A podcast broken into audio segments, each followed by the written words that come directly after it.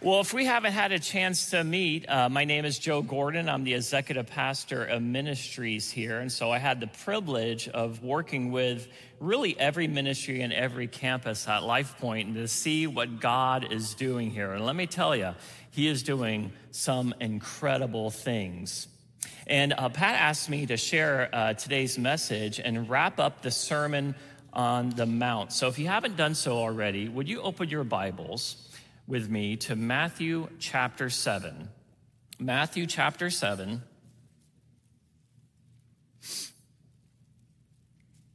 I'm going to begin in verse 15 and finish out the sermon. Matthew 7, verse 15. Jesus says, Beware of false prophets who come to you in sheep's clothing, but inwardly are ravenous wolves. You will recognize them by their fruits. Are grapes gathered from thorn bushes or figs from thistles? So every healthy tree bears good fruit, but the diseased tree bears bad fruit. A healthy tree cannot bear bad fruit, nor can a diseased tree bear good fruit. Every tree that does not bear good fruit is cut down and thrown into the fire. Thus you will recognize them by their fruits. Not everyone who says to me, Lord, Lord, will enter in the kingdom of heaven, but the one who does the will of my Father who is in heaven.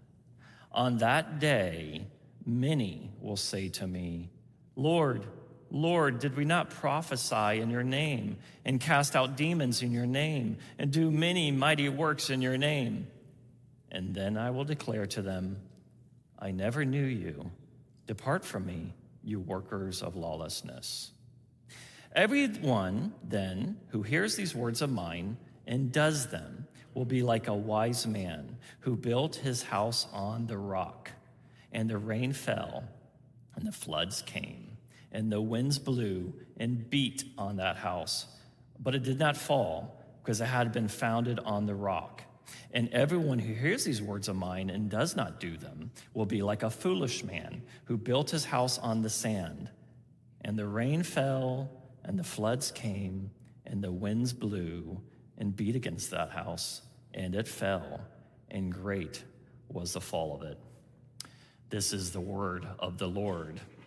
Well, our summer's coming to an end. I'm sure most of you finished your summer vacations. We finished our summer vacation, and while I was thinking about summer vacations, I was reminded of a summer vacation my wife and I took a couple years ago. We decided to take our kids to SeaWorld. They'd never been to SeaWorld Orlando, and we're excited to take them there. So, what I did is, I, like many of you, went online and looked for the cheapest tickets. I found them, I purchased them. We made our way to Orlando. When the day came for us to come to the park, we fought our way through the Florida traffic, if you know what I'm talking about. We made our way to the parking lot. I think I was $20 lighter in my wallet after parking there. And then we made ourselves to the turnstile. And I showed the turnstile attendant my phone. It had the ticket right on there. And so he scanned it and it made a sound I will never forget. You know that sound of rejection, that bonk sound? And I thought, well, he must not know what he's doing. He should rescan it one more time. So I asked him to do so, and he scanned it again. Again, that bonk sound, rejected. Well, I don't know what to tell this guy. I mean, I bought this on the SeaWorld website. I bought it for the right number of people. I bought it for the right date. What could be wrong? So I asked him to examine the ticket and tell me why we should not enter into SeaWorld. And he says the following Oh, you have SeaWorld tickets, all right, but these are for SeaWorld San Diego and not SeaWorld Orlando. Oh. Embarrassment, shame, horror. You know what the worst part about that story is, though? I couldn't enter SeaWorld. I couldn't experience the fun and the memory making experience that SeaWorld offers. I couldn't enter. Why? Because my tickets were wrong. Well, in this final passage on the Sermon on the Mount, we see a similar scenario playing out. But it is way worse than not being able to enter SeaWorld. You see, in this scenario, at the end of time, on the day of judgment, there will be those who can't enter the kingdom of heaven. You see, there will be people who think they have the right tickets. There will be people who think they are saved, but they are not. They are deceiving themselves. And on the day of judgment, they will be rejected. They will not be able to enter the kingdom of heaven. Well, I don't know about you, but this type of passage is the kind that makes me examine myself. This is the kind of passage that motivates me to confirm that I'm saved. Because I don't want to, on the day of judgment, to hear from Jesus away from me. I never knew you. What about yourself? Could you be self deceived? Doesn't it make common sense to just at least double check your ticket to make sure that you are truly born again, that you are truly saved, that you are truly a deceiver. But this kind of leads me to another question How would I know whether or not I'm deceiving myself? What proof do I have that I am saved? Well, in the passage, we see five proofs that people think prove that they're saved. And none of these five proofs are bad in and of themselves. But I call these proofs weak proofs. In other words, if you are banking that you are saved on one of these five reasons, you could be deceiving yourself. So, what I want to do this morning is I want to take some time going through these five weak proofs. And I want you to ask yourself Am I banking my eternal security on one of these things? And then, when I finish going through those five weak proofs, I want to go to the best proof that Jesus gives us. So, with no further ado, if you're taking notes, let's begin. First, the first weak proof that people oftentimes use to determine whether or not they're saved is that they believe their spiritual experiences are what determine whether or not they're saved. In other words, spiritual experiences are not proof that you are saved. Did you notice in verse 22, we see that these deceived people thought they were saved by experiencing the supernatural stuff? Check this out. They saw demons cast out. They saw crazy miracles. I imagine these things included healings. And yet, even though they experienced these powerful spiritual experiences, those things are not proof that they are saved. And I think this misconception is very common in our world, especially in our church. I have asked people, how do they know that they are saved? And what they were often telling me is about some experience that will give them goosebumps. You know, it's like they were sitting in church and they heard that song, or the preacher said something, and all of a sudden they experienced a tremendous amount of peace. And these individuals look at that experience and say, See, that is proof I am saved. That was supernatural. But I want you to know today from the scriptures just because you experience something supernatural doesn't mean that you are saved. You could be, unfortunately, deceiving yourself. Why? Well, first, emotions can be deceptive. Uh, a few years ago, I saw a uh, video of a guy who got a tattoo of the Seattle Seahawks winning Super Bowl 49. You know what the problem with that is? They lost Super Bowl 49. Why did he do such a thing? Because he had a gut feeling that they were going to win. But unfortunately, emotions can be truly deceptive. But here's the thing even if you get the emotions aside and just look at the experience, experiences that we have as humans don't equate to much because Judas himself experienced wonderful things. He saw the uh, miraculous healed, and yet he is called the son of perdition. And so spiritual experiences are not proof of our salvation. A second false proof. Second, people will often see spiritual gifts as proof of their salvation. People will often see spiritual gifts as proof of their salvation. Again, in verse 22, we learn that there are people who are prophesying. And in this text, prophesying probably means foretelling the future. That's a pretty miraculous spiritual gift. And yet, what we see here is that these people are not saved. Rather, they are destined to hell. So, God can do incredible things through us, and yet, that is not proof that we are saved. And I think this could be surprising upon first rub, but upon greater reflection, we know this is the case.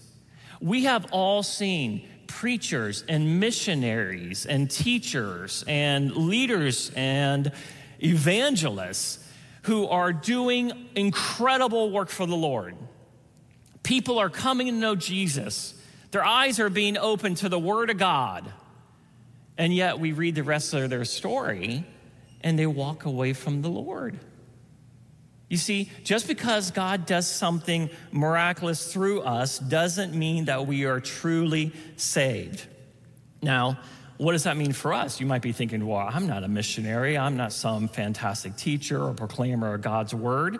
Yes, but I think we all have the temptation to look at our service, how we serve the Lord, to determine our salvation. But just because you serve the well, the Lord well every day of the week, that does not mean you are saved. Yes, unbelievers will probably not serve the Lord if they're proclaiming unbelief. But even if you are serving the Lord, that doesn't mean that you are truly saved. Third, a verbal profession of faith is not proof of our salvation. Now, this one, this is the hot take of them all. Notice in verse 21, Jesus says, not everyone who says to me, Lord, Lord, will enter the kingdom of heaven. Get this proclaiming Jesus as Lord with your mouth does not save you. Now, you might be thinking, wait a minute, been in church long enough. I know what Paul says. I know my Bible. You see, in Romans 10 9, Paul says, if you confess with your mouth that Jesus is Lord and believe in your heart that God raised him from the dead, you will be saved. Doesn't that contradict what you're saying? Isn't that contradicting even what Jesus is saying? Again, even on this side of Judgment Day, we know people who proclaim with their mouths that Jesus is Lord and then later on walk away from him. Saying Jesus is Lord is not a magic spell. It is not some sort of charm that if you just pro- pronounce this Jesus is Lord, that you will automatically be saved. And therefore, since this doesn't save us, we should not be putting our trust in this as proof that we're saved. Fourth, associating with Christ and his people is not proof of our salvation. Associating with Christ and his people is not proof of our salvation. Take, for example, the false prophets we see here in verses 15 through 20. These men and women who hung out with Christians as their ministers. That's what we're seeing happening in this passage. And yet, these false prophets are false. They are far from God. And so, my friends, there's no such thing as salvation by proximity. There's no such thing as salvation by affiliation. We read this same principle in Luke 13 22. Again, another frightening passage, but a good one because Jesus loves us. He says the following. Uh, the Bible says the following He, Jesus, went on his way through towns and villages, teaching and journeying toward Jerusalem. And someone said to him, Lord, will those who are saved be few? And he said to them, Strive to enter through the narrow door. For many, I tell you, will seek to enter and will not be able. When once the master of the house has risen and shut the door, and you begin to stand outside and to knock at the door, saying, Lord, open to us, then he will answer you, I do not know where you come from. Now, check this out, verse 26. Then you will begin to say, We ate and drank in your presence, and you taught in our streets. But he will say, I tell you, I do not know where you come from. Depart from me, all you workers of evil. In that place there will be weeping and gnashing of teeth when you see Abraham and Isaac and Jacob and all the prophets in the kingdom of God, but you yourselves cast out. In other words, even though these individuals were close to Jesus, were close to his people, and they thought that saved them. In reality, they were deceiving themselves. They truly were not saved. Just because you come to this church doesn't mean you're saved. I heard somebody once say, just because you're in a garage doesn't mean you're a car. In the same way, just because you're in here this morning, that doesn't mean you're a Christian.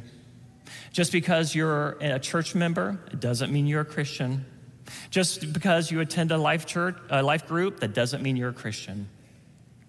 Proximity to Jesus and his people is not sure proof that we are truly saved. And finally, believing the right doctrine or beliefs is not proof that we're saved. Again, we see in verse 21 that these deceived believers say, Lord, Lord. Well, that's good doctrine because they're right. Jesus is Lord. They're right on the money there, and yet they're wrong to believe that they're saved. James, the half brother of Jesus, says something very similar in James 2, verse 19. He says, You believe God is one, you do well. Even the demons believe and shudder. The demons have better doctrine than all of us, and yet they are damned.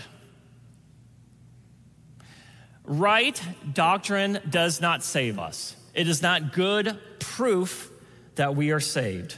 Now, I want to be clear here because this, this is the type of message that can create all kinds of confusion. It is a fine thing to have powerful spiritual experiences. It is vital to use your spiritual gifts. All true believers must confess Jesus as Lord with their mouths. It is critical to surround yourself with God's people. And we must have the right doctrine, but we can't allow those things to be the primary means of our insurance. If we do, we may be deceiving ourselves into believing we're Christians when we're really not Christians at all. So I hope you're asking yourself at this very moment, well, what's the proof that I'm saved? How do I know that I'm a Christian? How do I know that I'm not deceiving myself? Well, Jesus gives us the assurance in the same passage. He tells us multiple times. You probably caught on. In verse 20, he says, You will recognize them by their fruits. You see, in the Old Testament and New Testament, many individuals are wondered how they know whether a prophet was a true prophet or a false prophet. And instead of listening necessarily to their words, the Bible teaches us over and over again to look at their behavior, to look at their actions. You will know them by their fruit.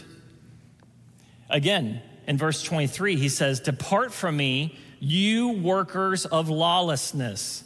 This is a reference to behavior. You're not a believer if you're a worker of lawlessness. If your life is characterized by sin, you are not a believer. So let me pull all this together. The primary proof of your salvation is not going to church. The primary proof of salvation is not walking an aisle. The primary proof of salvation is not being baptized. All these things are good things. But the primary proof of your salvation is your obedience and my obedience to the commands of Christ. It is listening to what he preached in the Sermon on the Mount and doing it. We must be the ones who repent of anger and lust. We must be the ones who stay true to our covenant of marriage and not divorce our spouses. We must be the ones who are true to our oaths. We must be the ones who forgive those who have hurt us. We must be the ones who love our enemies. We must be the ones who are generous with our money. We must be the ones who have to give to the needy. See, everything that Jesus said in the Sermon on the Mount before, he is saying, those people who obey those things, these are the individuals who are tr- truly saved. You still don't believe me? Well, Jesus gives a parable. It's actually the first parable in the book of Matthew. And unfortunately, this parable is oftentimes misunderstood. You see, many people believe that this parable is teaching us that Jesus is the rock, that he is the rock, and the storms of life may come across our lives, but those people who have Jesus as their foundation will survive the storm. And those people who don't have Jesus as a foundation will not survive the storm. That is true that Jesus is the rock, oftentimes in the Bible. It is also true that Jesus will help us persevere any trouble that we go through. But that's not what this parable is about. Listen to what he says here. He says, quote, everyone then who hears these words of mine and does them will be like a wise, wise man who built his house on the rock. So, what is he talking about? Jesus is saying that all the commands he gave us in the Sermon on the Mount, these are the people who obey those commands, are the people who are building their house, their life on the rock. He is not the rock. The person who hears his words and does them, these are people who are building their houses on the rock. And this storm metaphor is oftentimes used in the Bible, not as just tribulation, but the day of judgment. And you can read about that in Ezekiel 38. So, again, let me pull this together. This parable is about one day there'll be a day of judgment, and it will come across your life. And that judgment will determine whether or not you are a believer. And it's the people who obey his word, the people who obey what he taught before in the Sermon on the Mount, those people are the ones who will survive the day of judgment. And the people who don't do what he asked of us, they will not survive the day of judgment. They will be destroyed. They, sadly and in a horrifying way, will go to hell. Now, I don't know about you, but I'm feeling nervous. This is the kind of teaching that can give me a panic attack. Is Jesus saying here that I have to be perfect in order to be saved? Because I don't know what type of upbringing you had in the faith, but I was taught we are saved by grace through faith alone. It doesn't sound like what I'm saying here is that I'm saved by the blood of Christ alone.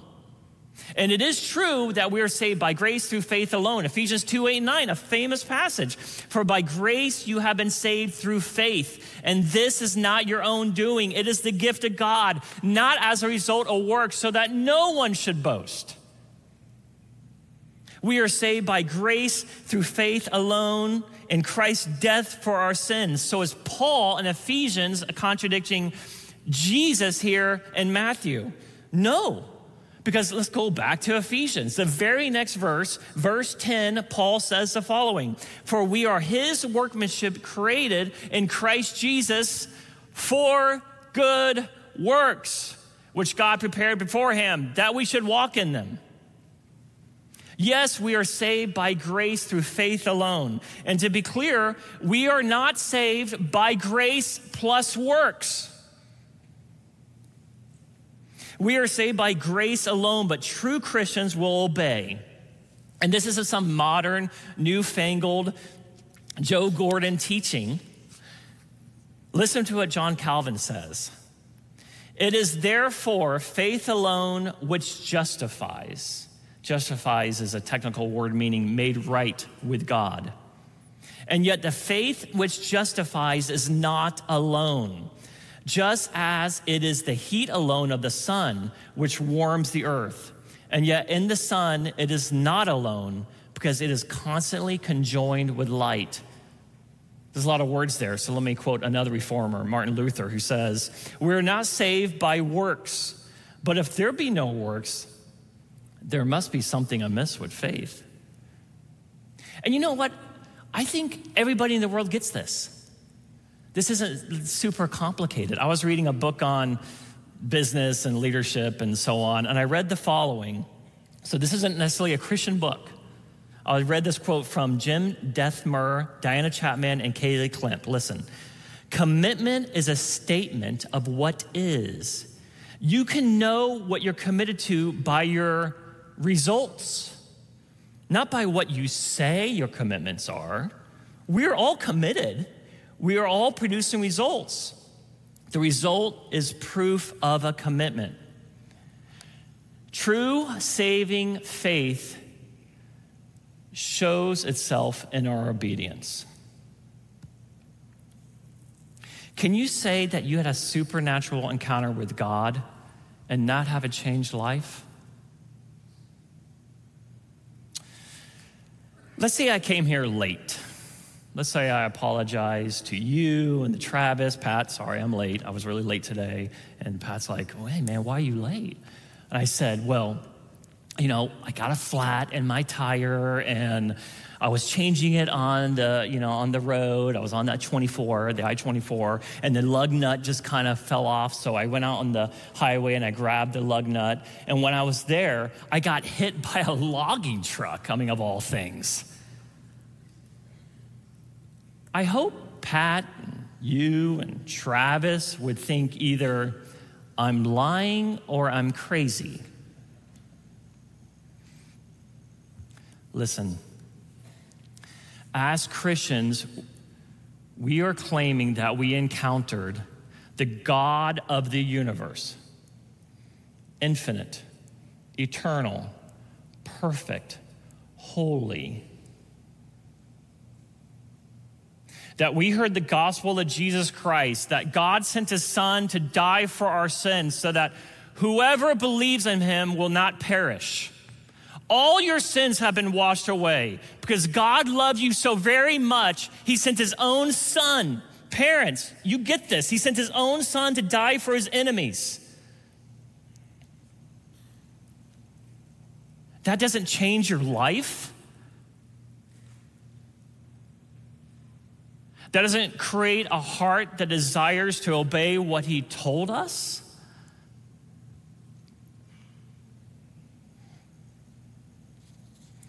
Now, you might be thinking, but Joe, see, I came to know Christ as a child, like the baptisms we saw. Like, there was no, like, you know, major turn in my life. And I get that, and there's some truth to that. But the fruit Jesus is looking for is a growing conformity to the ways of his kingdom a growing conformity. Did you get that? Are we more truthful, forgiving, prayerful, generous, humble, and pure than when we first believed? Now, you might be thinking, I, I agree, but how much obedience do I need in order to show proof that I'm saved? Like, what type of measuring tool do I use for that? What type of ruler do I use to determine whether or not I have enough obedience to determine I'm saved? And I, I thought about this a lot this week, and I thought, you know, I think that's the wrong question to ask. I think that's the wrong question to ask. Because if you, if you try to answer that question, two things are likely to happen. The first thing is that you can easily just add a little bit of the Sermon on the Mount to your life and continue to deceive yourself into believing you're saved. And that is a bad move. Don't want you to do that. Or if you're like me, a little neurotic, um, you are going to be the kind of person that's always going to think, because your conscience is also sensitive, that you just don't live up to those standards. And you're always going to doubt your salvation. And I don't want my I don't want anybody here to think um, that after this message, um, if they are saved, to think, I'm not saved. My goal here is twofold. For those of you who are deceiving yourselves, I want you to recognize that and that you've been banking on false proofs. But uh, those who are truly saved, who have a sensitive conscience, my hope is today is that you're going to have your faith built up and you'll have greater assurance that you truly are saved. And so I don't want you to ask the question, how much obedience do I need to have? I think that's just not going to work out well for you. What I think is a better question is, what must I do to be saved? What must I do to be saved and have I done it? What must I do to be saved and have I done it? Well, I think Jesus answers this in the passage as well. Did you notice in Matthew 7 21 through 23, Jesus doesn't rebuke these self uh, identified believers for calling him Lord per se.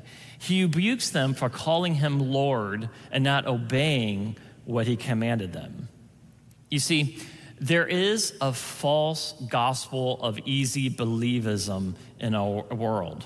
And uh, it's not spoken up as much, but there used to be a many te- uh, churches that taught a difference between being a believer and being a disciple.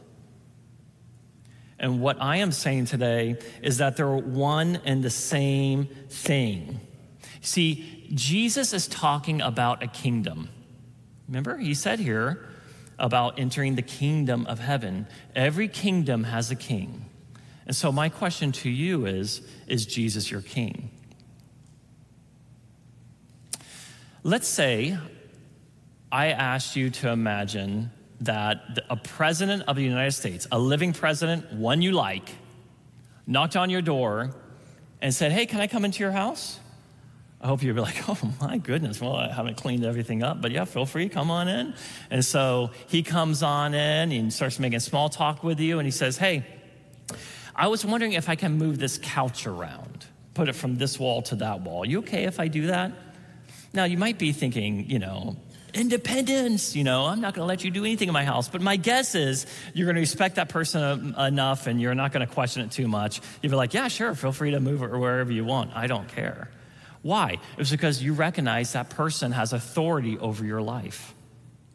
In the same way, when you become a Christian, when you are born again, what you're ultimately saying is that Jesus is my king. And you're inviting Jesus into the house of your life. But he ain't moving around furniture.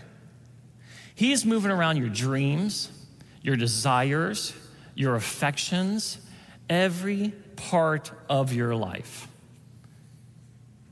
And so when you become a Christian, you are submitting to his authority. You are recognizing that he is the one who has absolute ownership of your life. Why? Because he bought it. With what? His blood. And check this out Jesus is truly simply just asking us to submit to his lordship. He's the one who's doing the restoration. If I submit my will to his, he is the one who's producing fruit in my life. I'm not just manufacturing fruit. The Holy Spirit within you and within me and me is the one who is creating the fruit. He is the one who is changing my affections so that I obey him. And what's beautiful about this is that now my obedience is not a facade, it's something that's sincere. And I'm not merely obeying out of fear that he will punish me or a desire to be blessed by him. I am truly obeying him because I love him. He is my king. He is the one who died for me. So I think it's good to look at our obedience as proof of our salvation. But proof of your salvation is not the same as being saved. What I want you to do at the end of my message this morning is Am I saved? You know, I began my sermon with a story about being rejected from SeaWorld. Well, I want to finish that up. I didn't tell you everything. What we ended up doing is calling customer service, and they gave us a refund, and we bought new tickets, and we were able to enter the park and have a great time and lots of wonderful memories. I want you to know that when it regards to salvation, it's not too late for you. You can still enter the kingdom of heaven if you haven't done so already. 2 Corinthians 6 2 says, Now is the day of salvation. Today could be the day that you commit your life to Christ. You say, Jesus, you are my king. I am no longer going to live a facade. I'm no longer going to bank on these false, or I should say, weak proofs, but rather I'm going to bank on your blood and let you create the obedience within me. Would you bow your heads? Close your eyes. I just don't want this to be another message that you hear and then leave and well, you thought it was good or not. My point here is to encourage you, if you haven't done so already, to commit your life to Christ.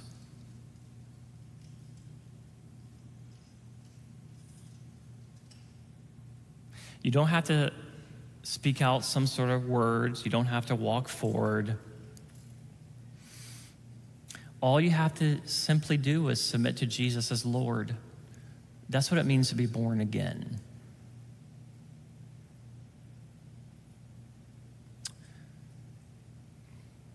If that is a decision that you want to make or that you just made sometime in the last 30 seconds, would you raise your hand as a sign of commitment? That is the sign, that is what you want to do right now.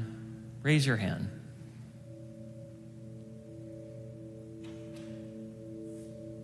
Wonderful. I see them. You can put down your hands. Let me pray. Father in heaven, I am so grateful for the individuals who have determined to make Jesus their Savior this day. And I pray that you give them a burst of assurance.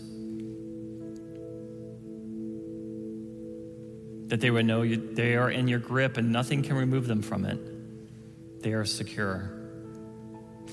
For those, Lord, who have more questions, I pray that this uh, would be the type of message that would give them clarity. They would have greater confidence after today as they reflect upon their life. Lord, for all of us, the goal of obedience isn't to earn your respect or your honor. The goal of obedience, Lord, is to please you, make much of the name of Jesus. And I pray that as our neighbors and our friend and family see our obedience, they would see that there's something different about us as Christians. I trust you can do that thing, Lord. It's in your name we pray. Amen.